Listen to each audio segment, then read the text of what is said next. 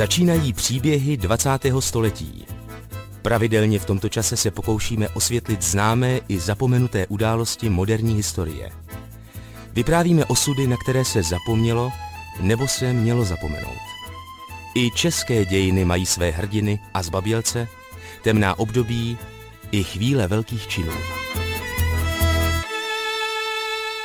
Před 30 lety k 31. prosinci 1992 zaniklo Československo. Píše se obvykle, že existovalo 74 let, což je ovšem poněkud nepřesná informace.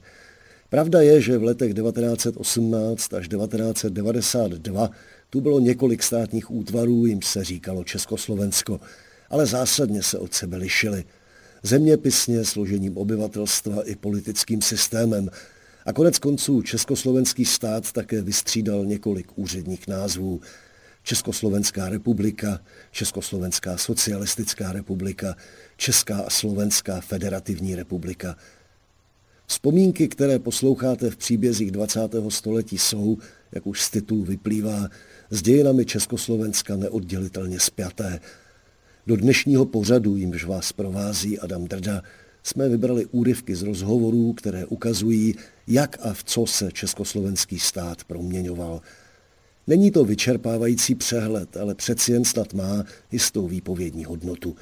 Můžeme vidět, jak málo máme společného se státem, k němuž se například vztahujeme státním svátkem 28. října. Úvod je z rozhlasového archivu. Úryvek ze zamyšlení novináře a politika Pavla Tigrida z prosince 1992. Jako tak mnozí z vás a jako každý rok píšu vánoční blahopřání. Ale na rozdíl od Loňska, předloňska a vůbec dávno zpět, teprve letos a poprvé jsem u té práce smutný nebo aspoň nesvátečně ponurý. Trávím totiž Vánoce ve Francii v kruhu rodinem, jak se říká, sluší, ale proto samozřejmě zachmuřený nejsem. To jen, že na každou obálku, do níž ta vánoční přání přátelům doma vkládám, musím kromě jména a města napsat také zem určení. Čekoslovaký, Čekoslovakia, Československo. Vím, že to tentokrát píšu naposled, podle všeho navždy. A z toho jsem smutný. Přitom upřímně řečeno, mi Československo s pomlčkou, tím méně Československá socialistická republika k srdci nepřirostly. Myslím na to Československo, které vzniklo v roce 1918 úsilím politického a vojenského odboje, domácího i zahraničního, zápasu, v němž nemálo českých a slovenských legionářů za první světové války položilo život. Mohlo by se o těchto Vánocích zdát, že nadarmo. Myslím na to Československo 1918-1938, zvané také Masarykovo. Trvalo jenom 20 let a přece si získalo tak dobré jméno ve světě, že z toho máme prospěch a užitek ještě dnes. Byl to slušně fungující demokratický stát, v němž až do nástupu nacismu v sousední Německu žilo půl tuctu různých národností v civilizovaných, zákonem určených a dodržovaných vztazích, jako rovnoprávní občané, všichni zastoupení v parlamentě, řádně zvolenými poslanci. A komu se zvlášť křiklavě křivdilo, ten se obvykle nápravy dovolal. Když pak v době Mnichova došlo ke krizi, převážná většina občanů byla odhodlána svůj zvenčí ohrožený stát bránit se zbraní v ruce. To byl Pavel Tigrit. Československá první republika byla demokratický stát. Situace byla dobrá, pokud šlo o občanská práva a o dost složitější, pokud šlo o práva kolektivní, národnostní. Československu žilo v roce 1930 asi 15 milionů lidí. Češi, Slováci, Němci, Židé, Rusíni, Poláci, Maďaři, Romové. O historické území českých zemí se dělilo 7 milionů Čechů a 3,5 milionů Němců. Soužití současně bylo i nebylo konfliktní. Vzpomíná Alois Hovadík, biolog ze Šternberka, ročník 1921. Češi oslavovali vždycky narozeniny prezidenta, svátek prezidenta, 28. říjen a podobně. No a to nebylo jenom tak vyvěsit prapor třeba nebo vzpomenout. To, to byla hudba, to se šlo v průvodu, v krojích v Sokolských a jiných s muzikou, s celou slávou, lampiony, v každém okně byly lampiony a rozsvícený. A to byly eh, naše slavnosti, naše, to znamená těch Čechů, kteří tam byli. Ale k žádným střetům nikdy nedocházelo. Jedině tehdy, jestliže eh, snad byl někdo divočejší. Ten někdo divočejší byl vždycky někdo z těch dvou německých stran. Socdem a těch, tehdy ještě nebyli Henleinovci, ale už byli pro německou stranu a proti tomu. Ale oni, Němci, museli pravidelně všechny státní pamětní hodnosti, svátky a výročí osovat taky. A starosta měl povinnost třeba k 28. říjnu pronést český projev, nebo ten projev německý, to už nevím, ale musel vždycky mít tak nějak, aby se cítilo, že nejsme někde eh, na lontě. Ze vzpomínky Aloise Hovadíka, jehož rodina musela roku 1938 opustit domov, toho dost vyplývá. Němci, kteří po první válce spadli do státního útvaru Čechů a Slováků, museli číst projev k poctě státu, který s nimi sice nezacházel nijak krutě, ale zacházel s nimi jako s menšinou, která se musí přizpůsobit, ať se jí to líbí nebo ne. Je otázka, nakolik se v případě více než 3 milionů lidí dalo ještě mluvit o menšině. Ovšem i tak to soužití bylo mnoha setleté a obohacující. Hanuš Knotek, ročník 1920 jelikož můj otec byl eh, zástancem, kolik eh, jazyků ovládáš, tolikrát si člověkem, tak jsem chodil do německých škol, mám německé vzdělání a vyrůstal jsem mezi Němci prakticky jako Němec. A vůbec e, mě nedocházelo, že jsem něco jiného. Prostě jsem mezi nimi žil a žilo se nám dobře. Můžu říct, že celkem dobře, žádný, žádný zvláštní nenávisti nebyly tenkrát. No samozřejmě byly ty různé e, národnostní mm, spory a, a to, to, to asi v každé takové společnosti bývá, ale v podstatě to všechno probíhalo v klidu a v pohodě. Až potom, když ty Henleinovci začali Eh, zakládat ty své organizace, tak eh, se to všechno eh, postavilo na hlavu. Hanuš Knotek pocházel z částečně židovské rodiny, bojoval proti nacistům, zúčastnil se invaze v Normandii. Politickou situaci v Československu vyhrotil Adolf Hitler a jeho vnitro českoslovenští spojenci. Pokračuje historik Toman Brod, ročník 1929. No tak my jsme chápali, že se zejména pak později v 30. letech, eh, v, těch, v té druhé polovině, že se schyluje k nějaké bouři, ale pořád jsme mysleli, že ta bouře nás mine na takový charakteristický moment. My jsme totiž měli německé vychovatelky. Moje rodiče si, se domnívali, že bychom měli také umět německy, tak nám e, najímali vychovatelky z německých e, slečen No a my už v těch 30. letech, v 36. v 37. roce jsme odmítali s ním mluvit venku německy. Jsme říkali, to je, to je nepřís, nepřípustné, abych, abychom my, eh, češ, čeští vlastenci, mluvili na ulici německy.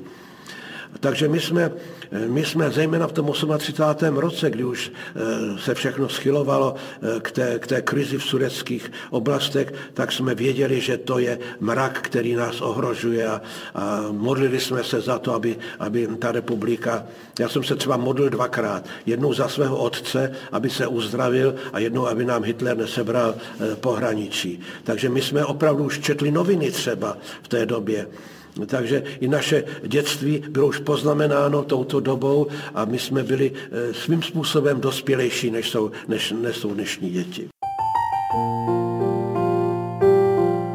Posloucháte příběhy 20. století.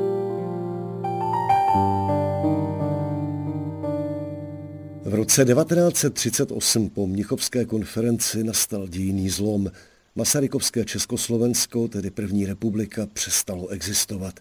Přišlo bez boje o pohraniční oblasti. Pavel Tigrit mluvil před chvílí o tehdejším odhodlání československých občanů vést válku proti Němcům. Jak se k tomu staví politik, někdejší ministr zahraničí Karel Schwarzenberg, ročník 1937. Ano, samozřejmě. Je pravda, že by měli aspoň asi rozflákanou Prahu, spousta krásných památek by bylo zničený a spoustu lidí by vypadlo. Nicméně národ se má vždycky bránit a neměli bychom tu pokřivenou pátrž, kterou od té doby máme. Od té doby jsme kapitulovali v roce 48, v roce 68 a jsem zvědav, jestli jsme ještě schopni jednou boje. Poláci bojovali, Varšava byla zničena, je znovu postavena, ale Poláci mají úplně jiný povědomí o svých dějinách a svém osudu, než mají Češi. Myslím opravdu, že, že jsme měli bojovat a to byla sice pochopitelná chyba Beneše, že kapituloval. Ovlivní to povahu těch Čechů po generace? A obyčejně se, se vytvoří taková politická tradice toho kapitulování, co se u nás stalo.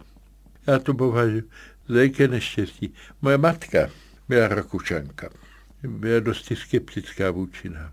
Ale ona by říkala, během mobilizace 38 každý chtěl bojovat od dvoštěpů a cesta tu na ohlíku až mimo odty. Každý chtěl jít do boje. A když se toto zlomilo, to byla psychologická katastrofa.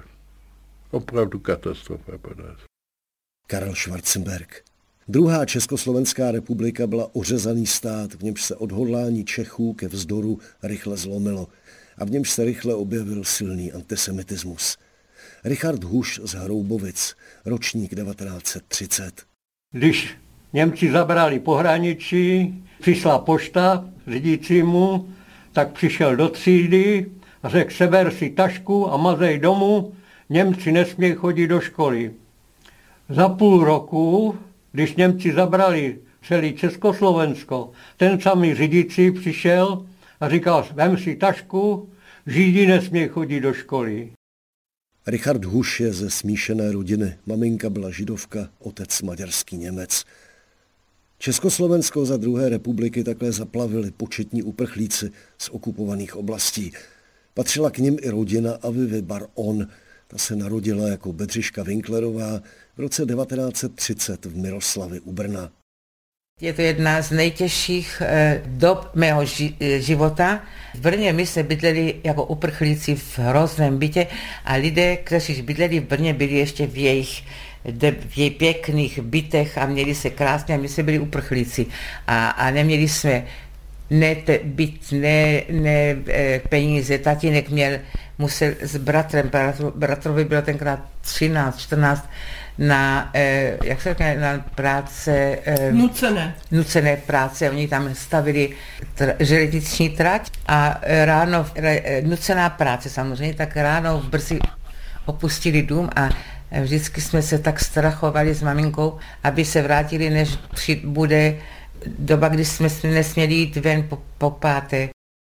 V březnu 1939 okupovali Němci české země a druhá Československá republika po pár měsících zanikla.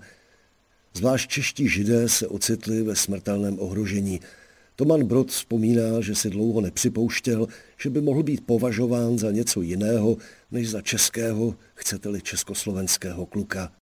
No tak já myslím, že to bylo až po březnu. Dokud já jsem chodil do, do českých škol, a to jsem chodil vlastně až do 40. roku, tak ani e, před válkou, jak jsem již se zmínil, tak ani za okupace nikdy v té škole, v té třídě nepadlo žádné protižidovské slovo, žádná antisemická narážka nebo nějaký výpad. My jsme pořád byli součástí české společnosti, ale už jsme samozřejmě věděli, o těch okamžitě po, po, po 15. březnu jsme věděli, že tady se dostala k moci nějaká nepřátelská síla, která je protižidovská a už, byla, uh, už byly všechny, ne všechny, ale postupně uh, nařízení protižidovské nesmělo se chodit do divadel, do, do kina, do restaurací, do parku. Já jako chlapec jsem tohleto pořád vlastně považoval za takovou eh, jako, jako věc, která jde mimo mě. Teprve až v tom 41. roce na podzim, když nám přikázali nosit hvězdy, v září 1941 jsme museli nosit takové veliké žluté šesticípé hvězdy, eh, viditelně na levé straně oděvu s nápisem Jude. No tak to byla pro mě, to byl pro mě šok. No a to jsem také oplakal, protože to byla vlastně první taková eh, hmot, eh, jaksi hmotná nebo skutečná připomínka toho, že už nepatřím do české společnosti. Toman Brod, který přežil Terezín, Osvětim a další nacistické lágry a přišel o všechny příbuzné. Slovensko vyhlásilo v březnu 1939 samostatnost. Slovenský štát byl fašistický a po 20-letém soužití nepokrytě nepřátelský k židům i Čechům. Jarmila Černá ze Žiliny. Slovenský stát prakticky chtěl být čistý, bez e, židů a bez Čechů. A taky to vykřikovali, když chodili průvody, to si pamatuju kolem našeho baráku, chodili průvody, bydleli jsme v takzvaných legiodomech, protože tatínek byl legionář, tak dostal tam byt. A eh, pod naši, dalšími, kolem našeho baráku, to byly prostě průvody, které křičeli Češi židi ven, Češi židi ven a taky zpívali 20 rokov češtinou nás otravovali. Reš a rúbaj do krve, nebude to poprvé, dokiaľ Slovák na Slovensku pánom nebude. Formálně nezávislý slovenský štát aktivně pronásledoval své židy. Anna Bitmanová z Košic, ročník 1929. Nejdřív se brali tatínka, seděl asi týden, ale to snad není důležité o tom mluvit. Nikdo se nic nezozvěděl, že proč a jak a možná, že chtěli peníze, které my jsme stejně neměli. Ale asi dva, tři měsíce potom začali brát ostatní, kteří měli třeba nějakou, byli pokřtěni, anebo nějakou tu úlevu. Tak přijeli pro nás, to bylo v 42 a můžu ti říct i přesně, protože to bylo na 28. října 42. Zavřeli nás na noc do věznice a ráno jsme byli odvezeni, ale vůbec si nepamatuju tu cestu. Určitě jsme byli e, s nějakou stráží poslani, s Hlinkovcema. A to je velmi důležité ti říct, že já jsem vlastně Němce na Slovensku v celé té záležitosti proti židovské nikdy neviděla, tam nebyla noha německá, leda někdo, kdo byl obyvatelem a ti se do toho nemíchali. To bylo všecko od Hlinkové gardy, od Slováku. Tak ti nás vzali teda do toho lágru Dodejme, že Němci se na pronásledování židů na Slovensku přímo podíleli od roku 1944. České země přicházely o téměř veškeré židovské obyvatelstvo a tudíž o podstatnou a velmi výraznou část společnosti. Zároveň Němci likvidovali české elity. Paul Ort, ročník 1936, jeho děd Jan Zonevent byl předsedou starších Československé pravoslavné církve. Po atentátu na Reinharda Heydricha navrhl kryptu chrámu svatého Cyrila a Metoděje v pražské Reslově ulici jako úkryt pro parašutisty. Nacisté ho zabili v září 1942 na střelnici v pražských Kobylisích. Paulova matka Ludmila Ryšavá se také zapojila do odboje a nacisté ji zavraždili spolu s její matkou Marí Zonevendovou v Mauthausenu. No ale Němci se začali mstít tak kdokoliv měl něco společného s tím kostelem, tak je, zav, zav, zav, je zavřeli, že jo. biskupa, ty kněze a mýho dědečka.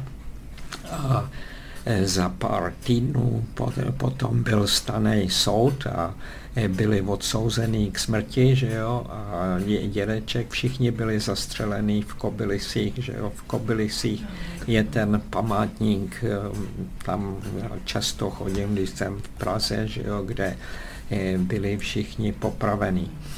Všichni příbuzní, ty rodiny těch parašutistů, že jo, celkem asi 264 lidí byli zavření, nejdřív na Pankráci, pak v Terezíně a nakonec eh, byli převezeni do Mauthausenu, eh, kde celý ten transport všech těchto byl prohlášený, že návrat je nežádoucí, že jo, a po příjezdu do Mauthausenu je všechny zastřelili, že jo. Nejdřív jsme si mysleli, že zemřeli plynových komorech, ale pak, když se otevřely ty archivy v Mauthausenu, tak se ukázalo, že byli popravení se střelnou ránou do týla, jak Němci to dělali. No a tak eh, si představ, my jsme v podstatě celý zbytek války žili ve strachu. Gestapo k nám přišlo třikrát do, eh, za, za otcem, že jo a otec, ten byl produkt rakousko-uherského vzdělání, mluvil perfektně německy a třikrát se mu podařilo je odehnat. Jednou jim řekl, že máme spálu, Tehdy to byla streptokoková infekce, se Němci báli, tak odešli. Oni si přišli pro nás, pro, jako pro děti, že o té matky, která byla v koncentračním táboře. Posloucháte příběhy 20. století. Největší skupinu obětí nacismu z někdejšího Československa tvořili židé. Nacismus jich přežila asi desetina. Podobný osud měly stovky českých Romů. U mnoha přeživších byl výsledek pro následování stejný jako u Markéty Pacovské. Narodila se v roce 1921 jako Hiršová v Podivíně na Břeclavsku. Když likvidovali Podivín od Židů, tak sestra, která byla vdaná, už měla dvě malé děti, pět a šest roků, chlapečka a holčičku. Ty šli rovnou do Osvětímě. Ty šli asi rovnou do plynu.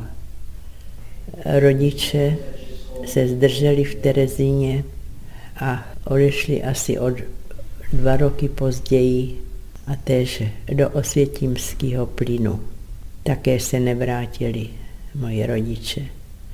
Bratr, kterému bylo asi 22 roku, byl v koncentračním táboře Kauferinku, dožil se osvobození, to mě bylo pak vyřízeno jako jedním člověkem, s kterým můj bratr utekl z lágru, ale už po osvobození se vraceli domů.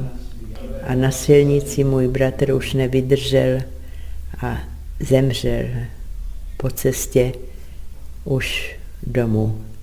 Tím pádem jsem zůstala sama z celé rodiny. I z příbuzných nikdo se nevrátil. Mnozí přeživší židé, ať už českého nebo německého jazyka, nechtěli v poválečném Československu zůstat. Už to nebyla jejich země. Odešli do Izraele a dalších států. Posloucháte příběhy 20. století.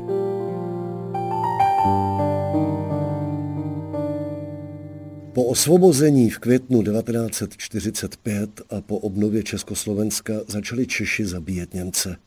Ještě jednou Paul Ort. Češi se jim stili, že jo, protože v tom duchu, že jo, Němci se chovali hrozně, že jo. Eh, tak eh, to si pamatuju, že jo, nejenom, že vyseli z těch sloupů, ale ještě upalovali ty mrtvoly, že jo. A eh, tak si pamatuju, že jsme jeli tím autem a otec mě takhle strkal hlavu pod sedadlo, abych neviděl ty mrtvoly, jak vysejí z těch tak to mám takovou osobní vzpomínku. A druhou osobní vzpomínku ži, živou, živou úplně mám, že jo, oni zatkli i ty německý civilisty, kteří žili a viděl jsem ženu eh, téměř nahou, ale obrovský portrét Hitlera, zavěšený takhle na jejím krku, takhle vysel a ona držela takovou dřevěnou pistolku jako no, vysmívali se jim, že jo, mstili se, že jo, mstili se, ale ne, na ten obraz to taky mám úplně v živý paměti eh, na, na tuhle tu ženu. A třetí obraz, který mám v životě jako úplně v živý paměti, je, když jsme chodili na ten žofín, eh, tak pak aby se zbavili těch mrtvol, těch německých vojáků, tak je házeli do Vltavy, že jo, a do řeky a my jsme viděli ty mrtvoly na, na, nafouknutý, jak plujou že jo, do Mělníka, pak do Labe a jsme je posílali do Německa, víš. Poválečné násilí na Němcích si vyžádalo tisíce obětí. Takzvané revoluční gardy a různí partizáni poslední minuty zabíjeli a loupili všude, kde k tomu měli příležitost. Ingeborg Procházková se narodila v německé rodině v zálesní lhotě u Vrchlabí v roce 1925. Omluvte prosím trochu nižší kvalitu záznamu.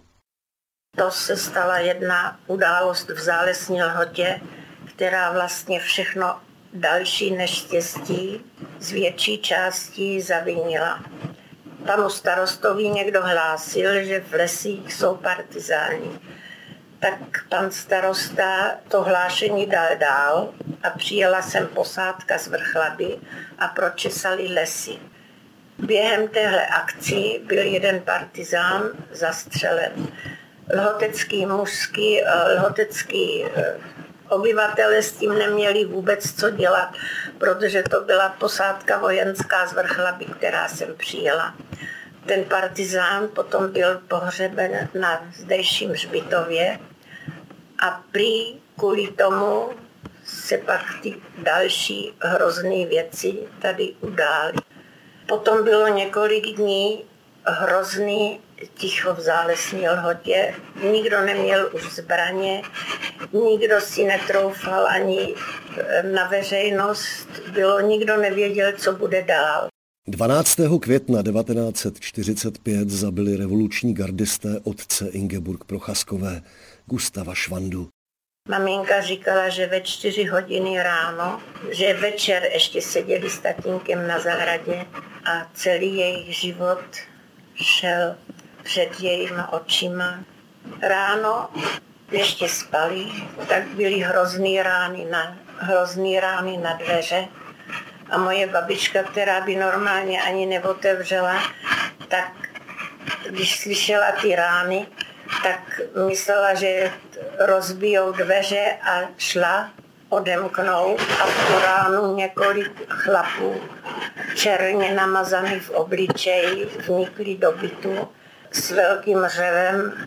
Moje rodiče, kteří vyšli mezi tím z ložnice, nevěděli, co se děje nedopustili ani tatínkovi, aby si vzal boty, jenom si natáhl přes pyžamo kalhoty a vzali ho sebou.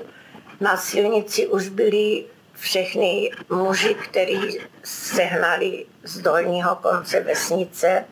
V tu dobu byli schopní muži většinou na vojně, doma byli jenom starší nebo nemocní a všechny byli schromažděni na silnici i mladí, i třeba 15-16 lety. Ty všechny museli s nimi na křižovatku. Když ta maminka přišla taky z ložnice a dostala pažbou, až měla krvácet, celý pyžamo zakrvácený. Poslední, co slyšela od tatínka, říkala, Juli, ty krvácíš tak tatínek musel bos, musel jít nahoru až na křižovatku, přitom musel těžký motocykl tlačit.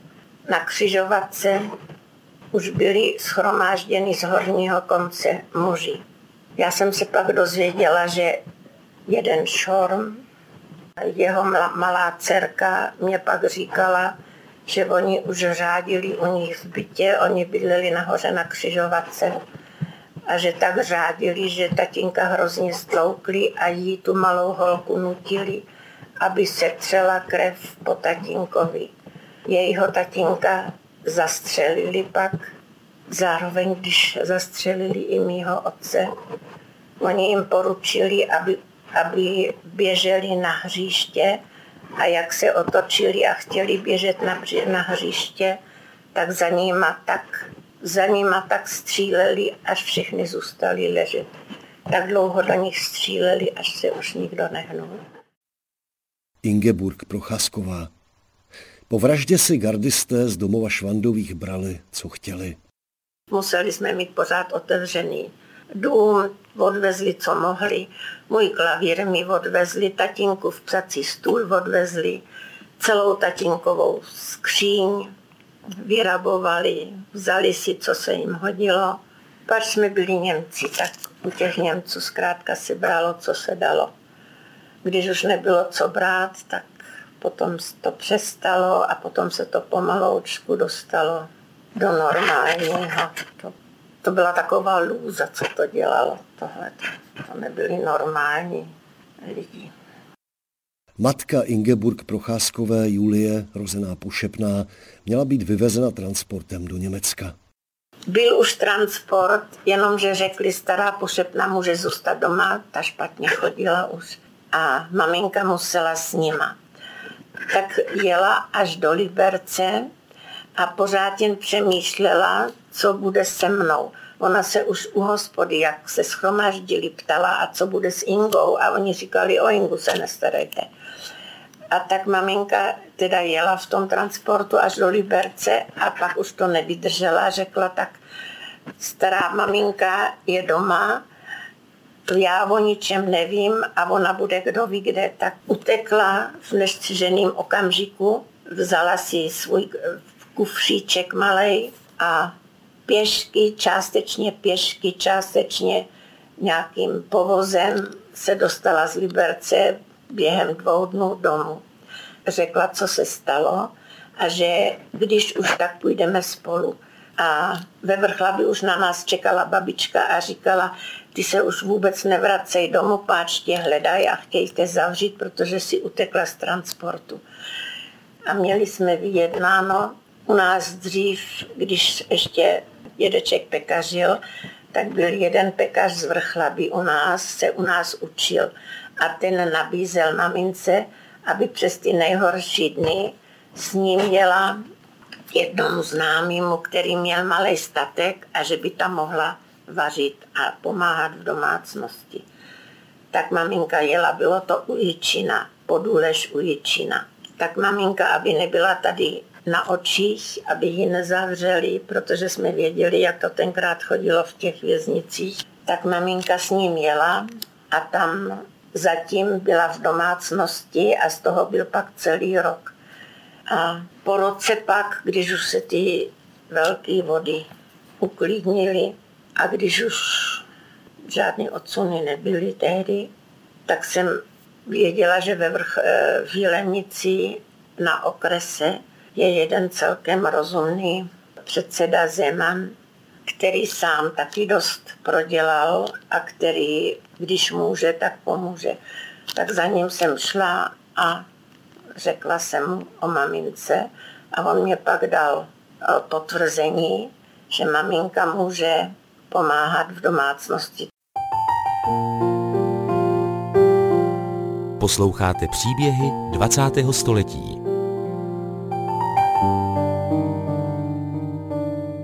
Ingeborg s matkou unikli transportu na rozdíl od 2,5 milionů Němců z Československa. Vyhnání Němců prosazovali a podporovali všechny relevantní politické síly v čele s prezidentem Edvardem Benešem. Československo bez Židů a bez Němců už nikdy nemohlo být jako dřív. A rozsáhlé pohraniční oblasti se také z této kruté v úvozovkách operace dosud nevzpamatovaly. Pokračuje Karel Schwarzenberg. Podívejte se, zajisté ty, kteří se provinili, asi by bylo dobré opravdu odsunout. Ty, kteří byli opravdu nacisté. Ale co nějaký pošumavský sedlák nebo dovrštěp, tak krásně líčí Karel Klosterman ve svých románech.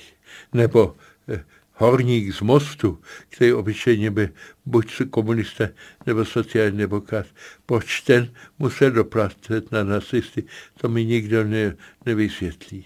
Ne, my jsme se to, jak Václav Havel právě, my jsme se nechali nacisty nakazit. Ano, o kolektivní vina, že jsme nedělali rozdíl mezi těmi, kteří se zachovali slušně a ostatními. A byli samozřejmě mezi našimi Němci velmi slušní lidé. Málo kdo například ví, že v celé německé, velkoněmecké říši nejvíc kněží do koncentráku se dostalo ze Sudet. Samozřejmě byli taky nacisté a samozřejmě tedy e, museli být nějak potrestáni, a že naprosto nevinní lidé na to doplatili. To považuji dodnes a budu to vždycky říkat ze bezpráví. Bohu díky dneska už dle mezinárodního práva by to neprošlo. Poválečné Československo neboli Třetí republika se ale nezbavilo jen Němců. Změnilo se také geograficky a přišlo o podkarpatskou Rus – kterou političtí představitelé de facto odevzdali novému hlavnímu politickému partnerovi, tedy Sovětskému svazu, bez ohledu na někdejší československé občany. Řecko-katolický biskup Ivan Liavinec narodil se ve Volovci na podkarpatské Rusy v roce 1923. To bylo hrozné. Mě to potkalo, já jsem byl ve Vídni na studiích tenkrát, a to jsem se dozvěděl od slovenských vojáků fronta, když proběhla ke konci války, tak ve Vídni byl zřízen úřad ochranu zájmu československých občanů. Tam bylo velitelství, tam jsme se hlásili, byli jsme tam registrovaní a dostávali jsme podporu zvláštní. A jednoho dne jsem tam přišel a oni říkají mi, nezlobte se, my už, vy už nejste naši. A teď byla spoustu Čechů, tak si pamatuju z Vídně, kteří taky tam přišli, tak ty byli zklamaní, protože oni měli své obchody, měli domy a tak dále. Tak tam byli celý zoufali, jak to. No dodnes to nevyřešili. My jsme běželi Československu. My jsme se orientovali na londýnskou vládu tenkrát. Oni taky i vysílali v rozhlase, měli zvláštně vysílání. Tomu jsme nevěřili, nikdo. To bylo, to je integrální část a byla smlouva s Československým a Sovětským svazem. Takže to jsme jako nevěřili. O povaze poválečného Československa a především československo-sovětského v úvozovkách spojenectví svědčí i vzpomínky církevního historika a vězně komunismu Václava Vaška, ročník 1921.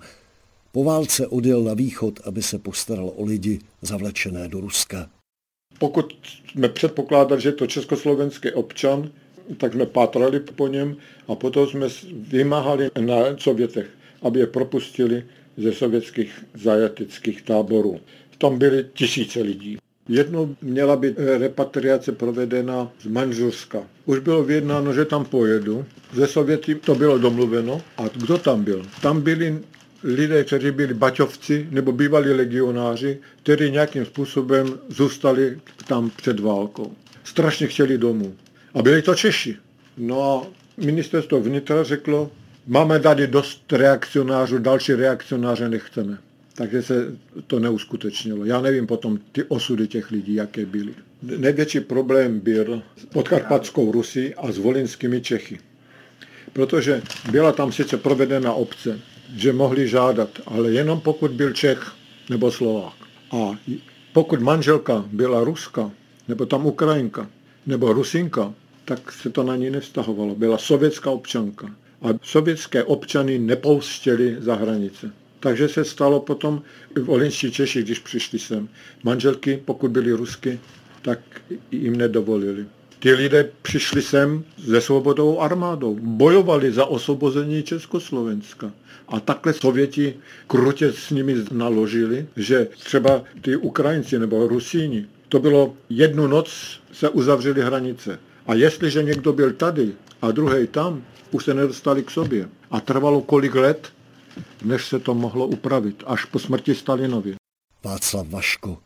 Jak už z výpovědí vyplynulo třetí Československá republika z let 1945 až 1948 nenavazovala na předválečné Československo ani politicky.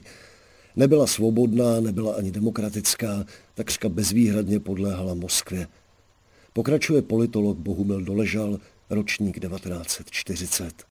Prezident Beneš, který byl školomet a potřeboval si všechno nějak ideologicky zdůvodnit, tak si vypracoval takovou teorii, že formální nebo buržoázní demokracie, jak on říkal, se vyčerpala a kompromitovala před válkou a že jí třeba oplodnit myšlenkami socialismus, pod socialismem myslel stalinismus. On tomu tak neříkal, ale jako vlastně tak to bylo. No a to se skutečně v teorii a praxi stalo. Stalo se to v podstatě ve třech věcech. Za prvé, podstatné omezení politické plurality tím, že byly z politického života násilně vyloučeny některé politické strany, mimo jiné také nejsilnější předváleční politická strana agrární. To je první věc. Druhá věc.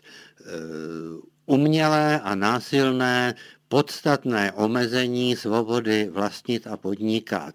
75% českého průmyslu bylo postaveno, bylo takzvaně znárodněno, to je prakticky postaveno pod státní kuratelu. Byly to takzvané národní zprávy, ale ta národní zpráva spočívala většinou, většinou v tom, že na tom státním vlastnictví si někdo ještě přikrádal. To je prostě druhá věc. A třetí věc, velmi podstatná, jmenuje se mi říct jako první, bylo podstatné omezení práv a svobod celých skupin obyvatelstva na základě etnického principu. To znamená Němců a Maďarů. Ti lidé byli vyloučeni z veřejného života, byli okradeni o veškerý majetek a Němci byli prostě deportov, násilně deportováni do Německa. U Maďarů se to nepodařilo, protože spojenci se proti tomu velmi ostře postavili tenkrát.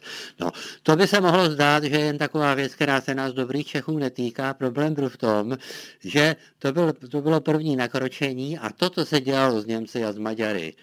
V roce 1945-1946 se po roce po, puč, po únorovém puči dělalo i prostě z Čechy rodu slovanského a Češi rodu slovanského to velmi špatně nesli, aniž by si uvědomovali, že sami otevřeli stavidla prostě tomu zlu, jehož se stali obětí potom. A na totéž téma Karel Schwarzenberg. To demokracie mezi lety 45 48 byly, byly částečně demokracie, ale eh, právní stát to nebyl a, a demokracie ham nejsilnější stranu předválečnou agrární jsme vyloučili, agrárníci byli zakázáni. A to byla největší demokratická strana první republiky. Komunisté měli už velký vliv a postupně, řekněme, víc a víc ta demokracie mizela. Po 48 byl vlastně jenom k ukončení procesu, který už dávno probíhal. Byly zbytky demokracie, parlament ještě fungoval a tak dále, volby ještě probíhaly, to ano, ale řekněme, velmi narušená demokracie. A vůbec žádný právní stát, což je někdy důležitější. Posloucháte příběhy 20. století.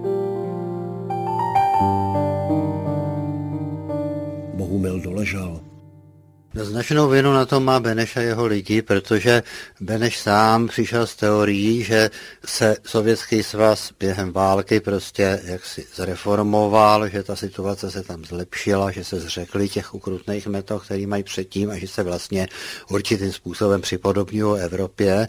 A tudíž je prostě Evropa, nebo aspoň ta část, která s nima jaksi je v bezprostředním kontaktu a to jsme my, musí zase trošku přizpůsobit prostě tomu, čemu Beneš nedorozumění jakýhosi a z, z přání oce myšlenky, že říkal socialismus. To je jedna věc. Druhá věc je, že komunistická strana ze začátku na tuhle tu ideologii šla a Gottwald mluvil dlouho o zvláštní československé cestě k socialismu. To je to to, co prostě se potom ozvalo kolem 68. roku v takovým trošku obrácením gardu, jo, s tím, že se bude podporovat řemesla, soukromí vlastnictví zemědělství až do určitý míry, drobný podnikání a střední podnikání a tak dále, že v těchto těch věcech prostě nebudou Stalina napodobovat. Není vyloučeno, že aspoň ze začátku a z části tomu někdo v té komunistické straně tak trochu věřil. Toho pochopitelně velmi rychle, velmi rychle sešlo. Říká Bohumil Doležal. Československá historie po komunistickém převratu v únoru 1948 se dá pro účely tohoto pořadu schrnout poměrně stručně. Bezpráví, které začalo okradením a vyvražděním židů a poté zabíjením, okradením a vyhnáním Němců, pokračovalo v komunistických podmínkách. Komunisté v Československu ničili představitele všech možných elit, likvidovali inteligenci, církev, vyhnali z domovů a okradli o majetky tisíce sedláků, obrali živnostníky, podnikatele, majitele domů. Tisíce lidí uprchli do exilu, tisíce skončili v pracovních táborech a věznicích. Totalitní Československo nemělo s tím masarykovským společného už vůbec nic. Bylo fakticky sovětskou kolonií, což podtrhla okupace v srpnu 1968. Teprve po listopadu 89 obnovila Československá republika šťastným řízením osudu alespoň plně demokratický systém. Společný stát Čechů a Slováků vydržel pouze do prosince 1992. Smyslem tohoto pořadu nebylo rozebírání okolností jeho rozpadu. Stačí snad jen říct, že Slováci se chtěli emancipovat a těžko jim v tom někdo mohl účinně bránit. Je Československa škoda, Naposledy Karel Schwarzenberg. Považuji to za tragédii. Je pravda, že zájemné komplexy vymizely, které byly svého času. Eh, Slováci měli furt dojem, že se jim chováme jako starší bratře a nedoceníme je a Češi vždycky myslí, že, Slováci žijou z českých peněz. To dneska vymizel, víme oba, že to není pravda. Ale jako bývalý minister zahraničí vám něco řeknu. Obě malé státy nemají tu váhu, jako mě středně veliký stát, jako bylo Československo. Prostě ztratili jsme. Je rozdíl taky na západní Evropě. Jestli jste právě 15 milionová země, jako Holandsko, nebo menší země. Je mi líto. A to je z dnešních příběhů 20. století všechno. Neměla z nich vyplynout beznaděj. V Čechách i na Slovensku žili a žijí tisíce rozumných a dobrých lidí. Měli nicméně ukázat, že československá historie byla v podstatě tragická. Od mikrofonu se loučí a za pozornost dnes děkuje Adam Drda.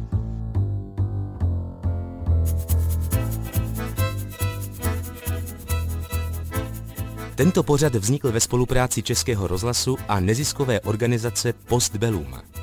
Vše o příbězích 20. století najdete na internetu Českého rozhlasu Plus, na portálu Paměť národa nebo 3x2 postbellum.cz.